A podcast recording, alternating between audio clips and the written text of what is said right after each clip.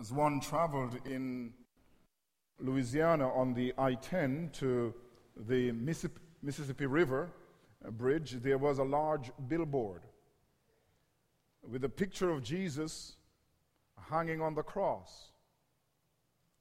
And beneath this picture of Jesus on the cross were these words in bold It's your move. When I think of those words, I do appreciate what the billboard and the message of the billboard is. Because there is a part of the Christian life and the Christian faith which demands human responsibility. The Bible tells us that we are to repent of sin and we are to believe. There is a part that man plays in salvation. But it is misleading to suggest that salvation or the Christian life has two parts that is, God's part or Christ's part in salvation, and then our part. Because in reality, if we read the scriptures, we will recognize that salvation and the Christian life is all God's move. It is not that God does something and then says to us, Now it's your move. I have saved you, or Christ has died for you. Now it's over to you to find your way through to heaven. All of salvation, from its commencement to its conclusion, is the work of God. And even though we play a part in salvation in the sense that we believe and we repent, it is God who works in us both to will and to do according to his good pleasure. We sense that salvation then is not merely our move, but Christ's move from first to last. And we sense some of this in the passage that we read together in this high priestly prayer, this so called high priestly prayer of Jesus in chapter 17. Because our Lord, not only does He save His people, but He prays in this prayer for their sanctification and for their perfection, for their preservation. I want us to recognize that when Jesus prays in John 17, these are not mere wishes that he's uttering to God, this prayer is effective because whatever the, the Son asks the Father, he must receive because he always pleases his Father. And what I'm arguing then, as I have made clear, I believe, uh, weeks ago, that our Lord's Prayer must be seen as effective, that it accomplishes what it requires. And so you see, Jesus is not only in the business of saving his people by dying on the cross, but in the business of preserving them to the end by praying for them. Now, we notice that in chapter 17 of John, verses 1 to 5, records our Lord's prayer for himself. In verses 6 to 19, he prays for the disciples, that immediate group of disciples who were with him. But in verses 20 to 26, he prays for future believers, that, that is for us. Those of us who would have heard the testimony of the original disciples and be converted, and subsequent to that, all who come to faith based on the testimony of the apostles that we have in the scriptures. What I want us to do then is to concentrate on verses 20 to 26 and the Lord's Prayer for future believers. Notice what he says in verse 20. Jesus is still praying to the Father. I do not pray for these alone, that is, for my immediate disciples, my immediate twelve, but also for those who will believe in me through their word. So he's speaking then of the future disciples who will turn to him because of the testimony of the apostles. Our Lord, as he prays for these future believers, for all who have been converted, after the apostles until today and in the future, he prays two main things. First of all, he prays for unity, and secondly, he prays for glory. We're going to, uh, on at least today, reflect on these twin themes, the prayer for unity. First of all, let's consider our Lord's petition for unity among his future disciples and followers. He states, I do not pray for these alone, but for those who will believe in me through their word, that they all may be one, as you, Father, are in me and I in you, that they also may be one in us, that the world may believe that you have sent me. This is a theme that is repeated in chapter 17, the, the theme of Christian unity. You will notice that in verse 11, our Lord Jesus introduces this theme. He says, Now I no longer am in the world, but these are in the world. And I come to you, Holy Father, keep through your name those you have given me, that they may be one as we are. So he began in verse 11 to call upon the Lord to preserve them in unity. In verse 21, which I have read, the Lord says, I pray that they may be one, as you, Father, are in me and I in you. In verse 22, and the glory which you gave me I have given them, that they may be one, just as we are one. So then, the main prayer for the future believers is that they might be united. These are believers who would come from various cultures and various language and people groups. And there will always be the tendency to fragmentation, to disunity. And so he appeals to the Father that he might keep his disciples unified. But when we think of the unity for which Jesus prays, we need to define this unity. I want to suggest that the unity that he prays for is first analogical. Analogical. That is comparable to. The unity that he's calling for is analogical. That is a unity that is compared to the unity of the Father and of the Son. So let's look again at verse 21. I pray, he's saying, that there may be one as you, Father, are in me and I in you. In verse 22, he says, The glory you gave me, I have given them, that they may be one, just as we are one. So the unity that he's calling for is a particular unity. It is a unity that is analogical, that is comparable to, that resembles the unity between the Father and the Son. But having said that the unity that he, he desires for the disciples must be a unity based upon the unity of the Father and Son, we must step back and clarify that there is a unity between God the Father and the Son, and of course the Holy Spirit, that cannot be reflected by man. There is this original unity, an inseparable unity, an infinite unity of essence, of being, where the Father and the Son and the Holy Spirit share the same being. That is why God is one. There are three persons in the Godhead, three distinctions, personal distinctions in the Godhead, but there's only one substance or one being. God is one. So there's a unity of essence that exists among the triune persons, Father, Son, and Holy Spirit, that you and I, as human beings, cannot reflect. But the unity that he desires, which is a unity like that of the Father and Son, is first, in a sense, capable of being reflected by believers. See, there's another kind of unity that the Father and Son enjoys. First, there is a unity of love. Jesus will stress in this passage the love that the Father has for him. In verse 23, he says, in chapter 17 of John, I am in them, and you in me, that they may be made perfect in one, that the world may know that you have sent me and have loved them as you have loved me. In verse 24, our Lord Jesus says, You loved me before the foundation of the world. There is a union, a unity between the Father and Son, which is a unity of love.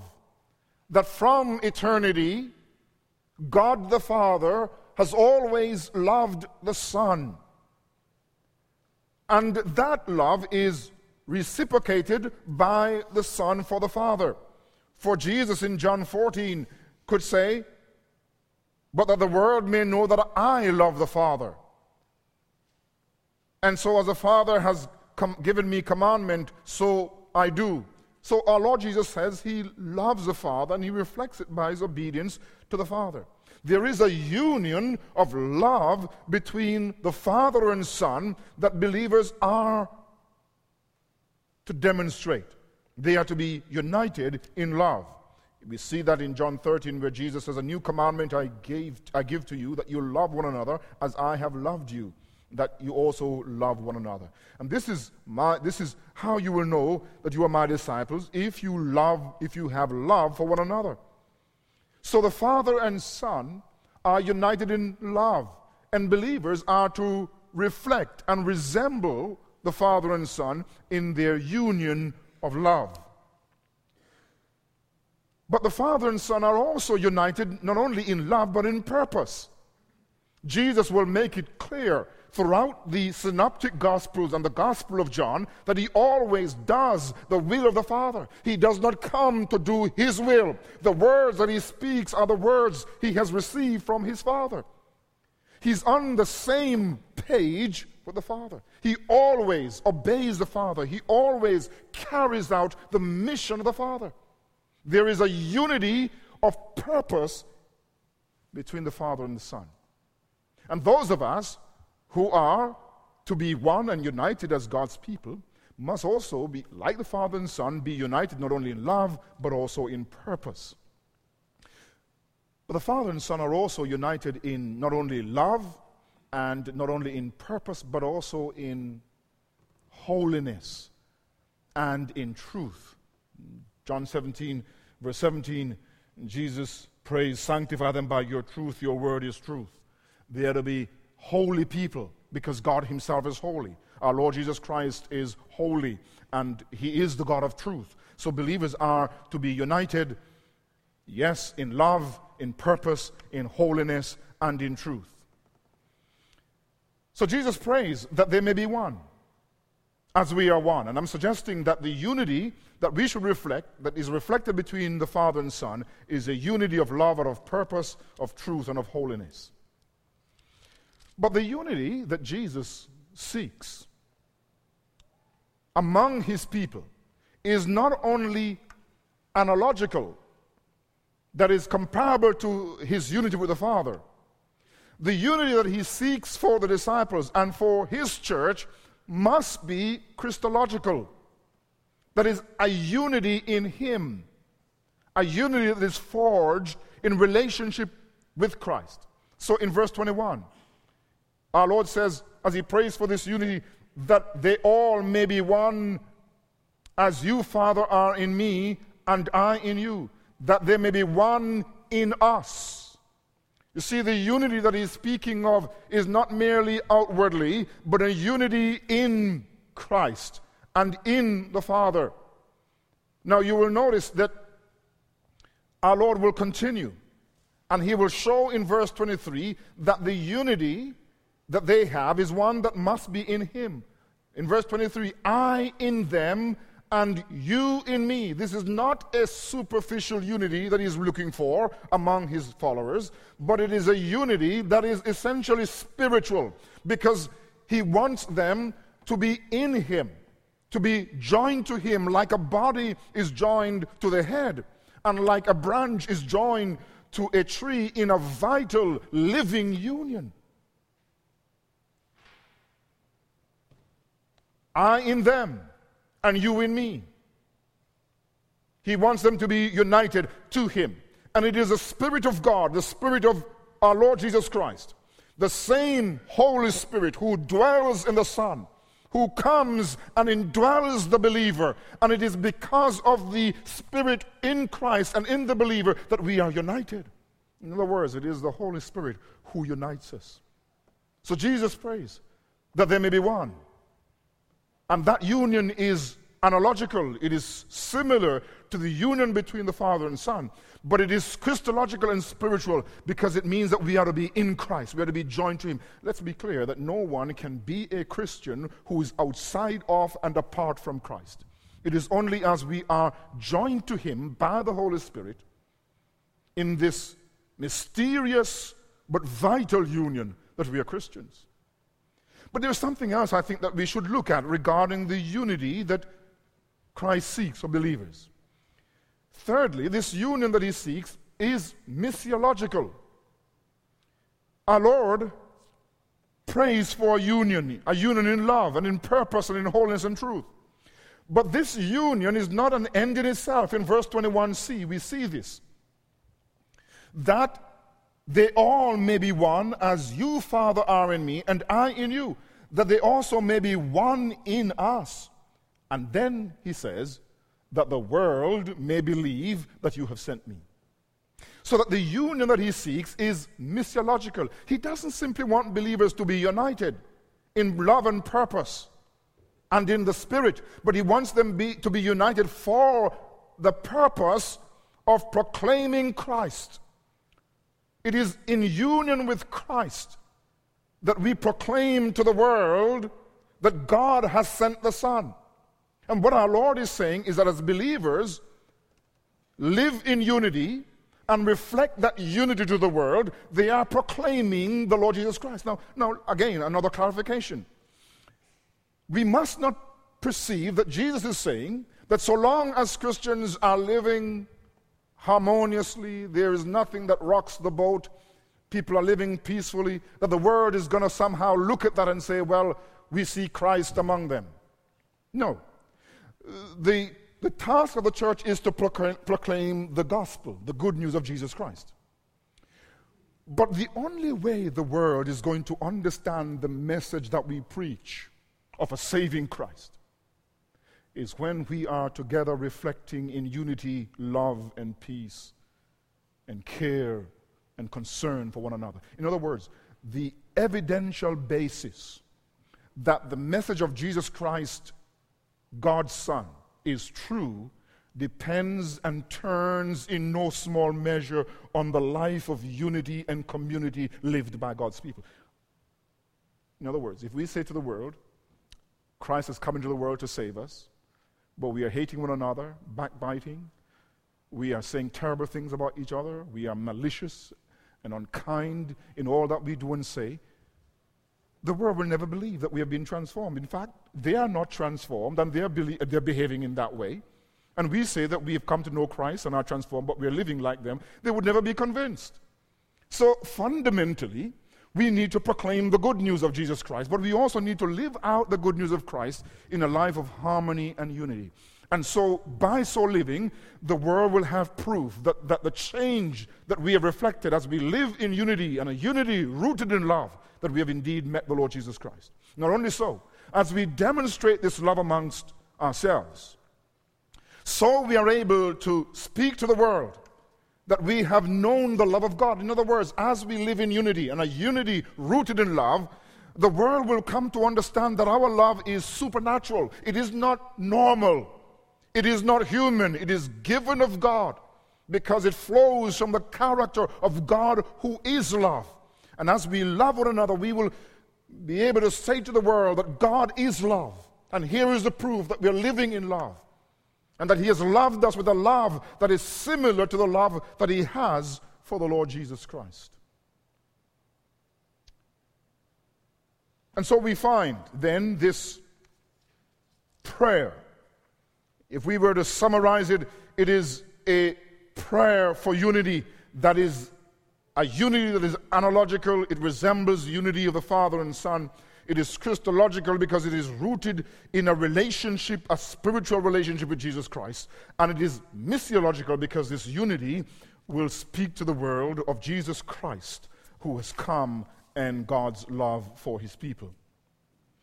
But there is a second prayer, a second request, not only for unity, but now a second petition that Jesus makes on behalf of future disciples, and this request that he makes is for glory, for heavenly glory. In more specific terms, he prays that his future disciples will be with him to behold his glory. In verse 24, Father, I desire that they also whom you gave me. You see, these future disciples are given to him, and I've meant this point that not only are Christians to see that Jesus is God's gift to us, but that we are God's gift to his Son, Jesus Christ. And so he says in verse 24, Father, I desire that they also whom you gave me. He refers to the elect, those whom God knew from eternity and has given to Jesus Christ. Those whom you gave me may be with me where I am, and that they may behold my glory, which you have given me, for you have loved me before the foundation of the world. What is he praying for? He's praying that these believers, these believers who are being kept in unity by God, might ultimately one day behold the Lord Jesus Christ in his glory. Now let's reflect on this word doxa and kabod in the Old Testament. The term kabod in the Old Testament refers, yes, to God's glory. But what is God's glory? Well, God's glory referred to the outshining, the brilliance of God that is reflected visibly and outwardly. And so God's glory, God's brilliance, God's outshining was seen in the glory cloud that led Israel in the wilderness. And at night it, it was like flaming fire.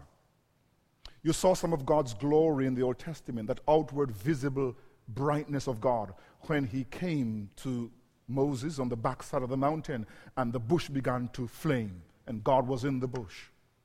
God's glory dwelt in the tabernacle and in the temple, in the Shekinah glory that dwelt above the angelic beings that covered the, uh, hovered above the mercy seat. It is the visible outshining of God's character. It's God in His luminous excellence. It's the splendor, the brilliance, and the majesty of God. And doxa retains that same meaning, the outshining, the brilliance of God. Now, Jesus prays that they might be with him. And we see echoes of John 14, verse 1 and following, where Jesus says to the disciples, Let not your heart be troubled. You believe in God, believe also in me. In my Father's house are many mansions. If it were not so, I would have told you, I go to prepare a place for you. And if I go to prepare a place for you, I will come again and receive you to myself, that where I am, there you may be also. So Jesus is praying that these disciples, these future disciples, may be with him that is in heaven. And he prays, secondly, that they might behold his glory. He says then in verse 24, that they may behold my glory which you have given me. Now, the glory that Jesus speaks of, how do we understand this? The disciples speak about the glory of God that they saw. The glory of God in terms of his revelation of the Father. So at the beginning of John, the writer says, The Word became flesh and dwelt amongst us, and we beheld his glory, full of grace and truth. He is the only begotten of God, full of grace and truth. There is a sense in which the glory of Christ was revealed to the apostles. Even though he had no form or comeliness, there was nothing about him that we should desire him. Even though there was nothing physically spectacular about how Jesus looked. In fact, he was a man of sorrows. The disciples were able, as they interacted with him, to realize that he was the glorious God because he was full of grace and truth. He revealed the glory of God in his character. He was a repository of grace, the unmerited favor of God and truth. But he was also the one who was the wisdom of God and the power of God. So we saw his glory in his character, full of grace and truth and of wisdom and of love and of power. But its glory was also seen in his miraculous signs. So in John chapter 2, when you remember when our Lord Jesus turned water into wine at Cana of Galilee, the scriptures teach us there that this beginning of signs Jesus did in Cana of Galilee and manifested his glory. And his disciples believed in him in John 2:11. So his glory was seen not only in his character or in his person, but in also his work, particularly his miraculous works. The disciples also saw the glory of the Lord in the crucifixion and resurrection. Because even though the crucifixion appeared to be failure, Jesus understands his crucifixion to be exaltation. He would be lifted up. And so we have him praying. Now, Father, glorify me together with your glory, the glory which you gave me before, or which I had with you before the world was. What is the glory he's speaking of? I want to suggest to you that the glory that our Lord seeks is not just the glory that is bound up with his character or with his work or even with the cross, though that is in self tremendous. The glory that he seeks is the glory that he had in heaven. He's speaking about a heavenly glory. And he wants his future disciples and followers to see him in his full glory, in his eternal exaltation, in his, exalt, in his exalted glory. That's a glory that we have a faint picture of in the scriptures. The prophet Isaiah tells us in Isaiah chapter 6 that in the year King Uzziah died, I saw the Lord. And what he had was a vision of the glorious God sitting upon his throne and his train, the train of his robe, engulfing the entire temple.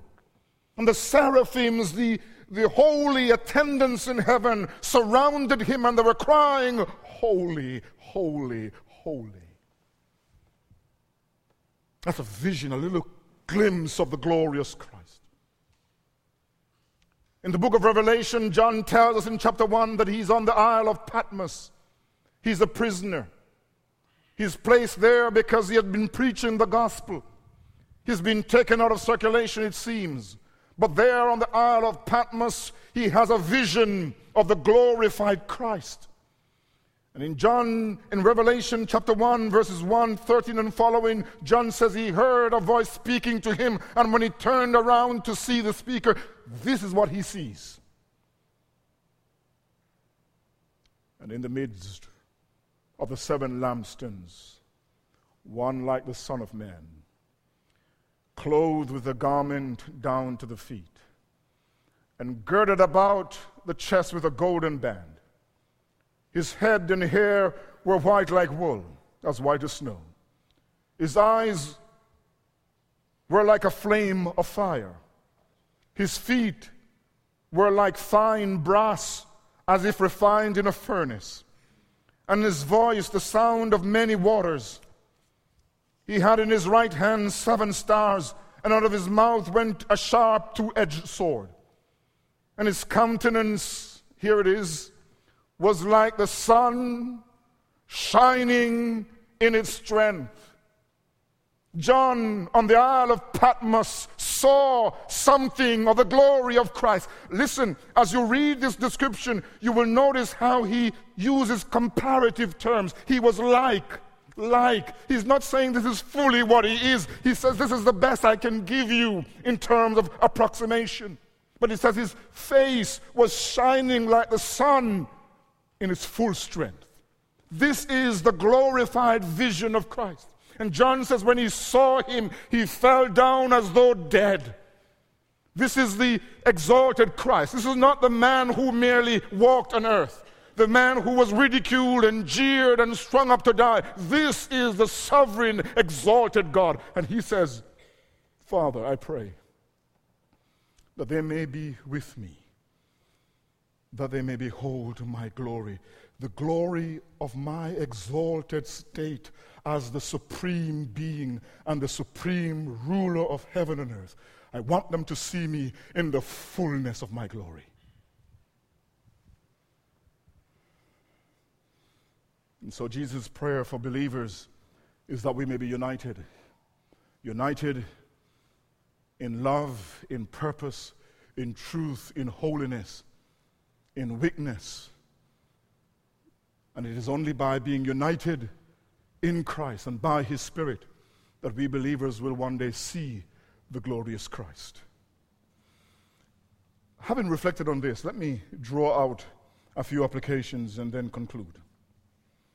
First of all, all of us as believers must strive for unity. The unity that we have as Christians is real, it's created by the Spirit of God. But our task is to strive for unity, to maintain unity, and to strive for greater unity. But the unity for which Christians strive is not, let me clarify, first of all, organizational uniformity.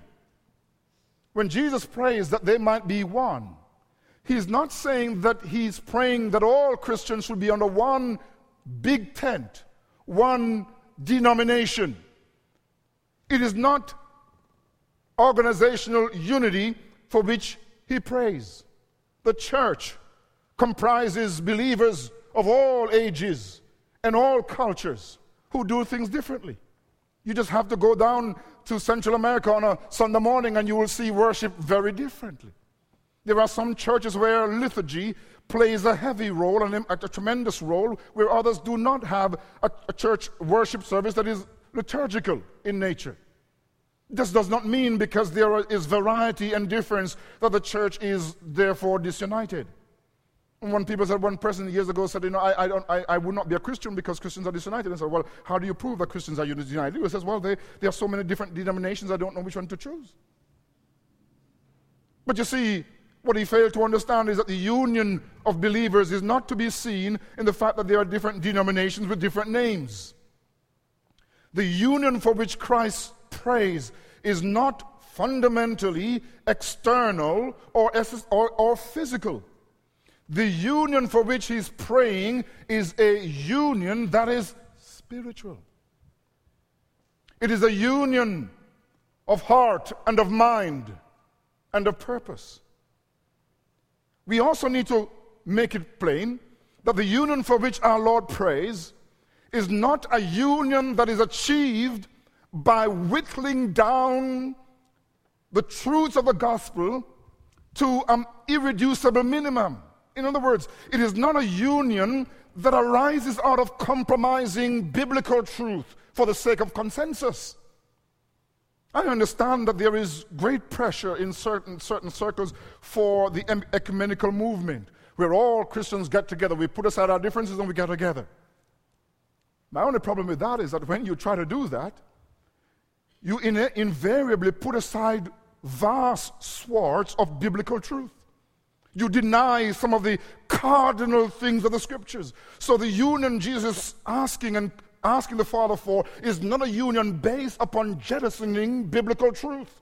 No, the union that he desires is a union in the Spirit, a union in truth. And let me be very clear there is no true Christian unity without truth. It is truth, as revealed in the Scripture, that defines Christian unity. This is spiritual unity, a unity where we are joined together in Christ. I want to say before I progress that you, if you are here this morning and you're not a Christian, you must be part of the church of Jesus Christ. I, I am often nonplussed when I hear people say, Yeah, I'll go to heaven. But they don't want to have anything to do with the church. They think they can worship God on their own way and do things as they please. They can have a tangential or no connection with the church at all. But for you to be a Christian, you must be part of the church. There was a picture shown in centuries ago, a very famous picture of the Roman Catholic Church. And there was this boat on the sea, and in it were the cardinals and bishops of the Roman Catholic Church. And outside in the water, drowning, or apparently drowning, were everyone else. And the picture, what it meant was that nobody can be saved unless they were in the boat with the cardinals and bishops. And what the Roman Catholic Church was saying that salvation could not be found in any other place but in the Roman Catholic Church.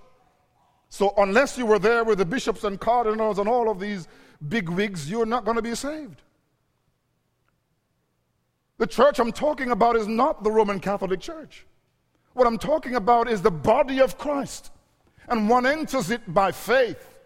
One enters it by believing in Jesus Christ. One accepts the revelation of God that God has come to man in Jesus, that in Jesus we have seen God in his glory. And only by turning from our sins and trusting in Jesus Christ do we become Christians. But having become Christians by faith in Jesus Christ and faith in his death and resurrection, we must then demonstrate that we are part of that body of Christ by being joined to a local church.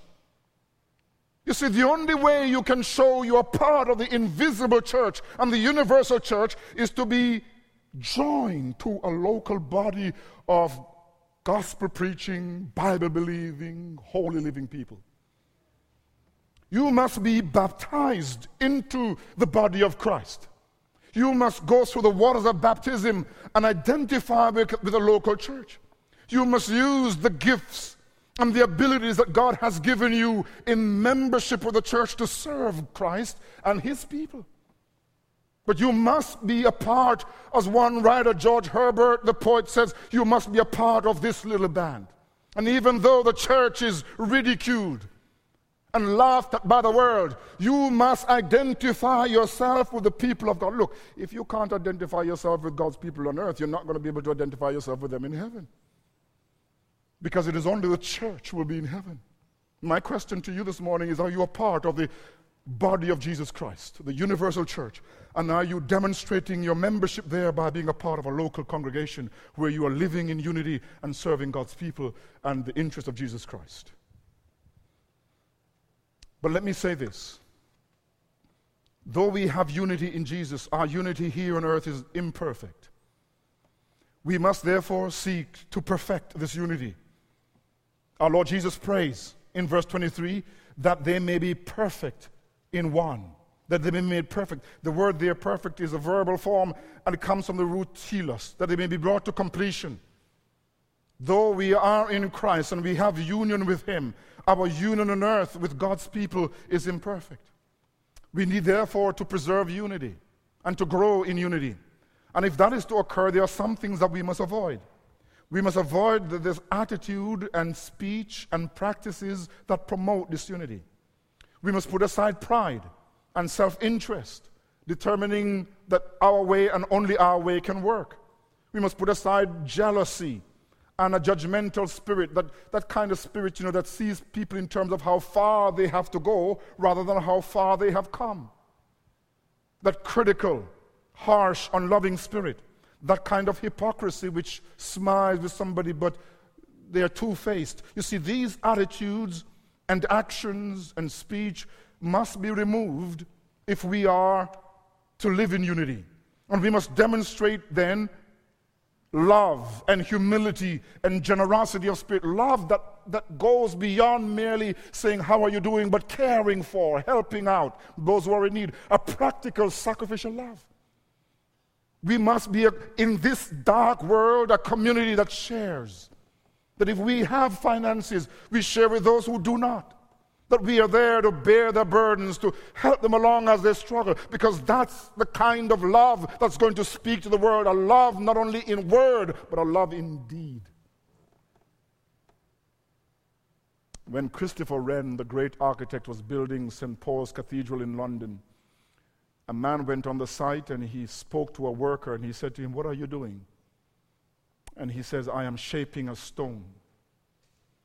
He turned to another worker and he said to him, What are you doing? The man said, I'm making a living. He turned to a third man and he said, What are you doing? And he said, I am helping Sir Christopher Wren to build a cathedral. I don't know how you see yourself in the church of God. But you need to have a vision of your calling to be part of God's people as a calling to greatness. a calling to serve and to help Christ in the building up of His church, in the promoting of His interests. And the reason that we live in unity is not because we want to have peace for peace sake. We live in unity and love because we want to promote the great cause of Christ in the world.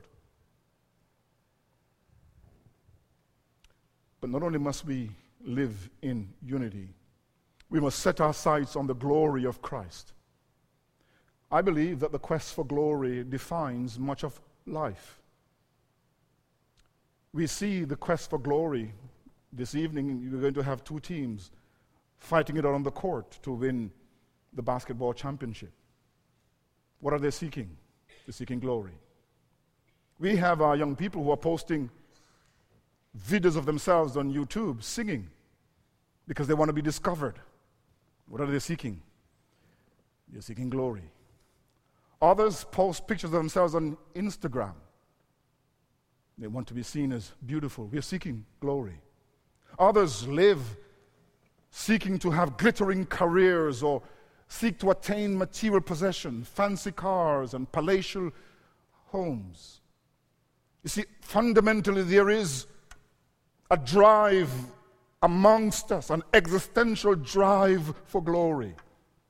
And yet, the glory that we seek is vain. It disappears without notice, it fades like a flower in the noonday sun. Human glory is vanity, and that is why Solomon says, Vanity of vanity, all tute vanity. But there is a glory that will never ever fade. It's the glory of the exalted Christ.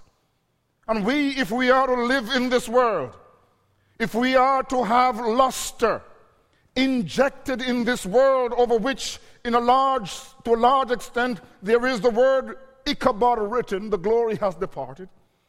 If we are to live in a life of refreshment and a life of beauty in the banality of this world, in the dullness of our existence, if we are to know true glory, we must see the glory of Christ. We must know that the Christ who walked this earth has been exalted to heaven and he's reigning in brilliance.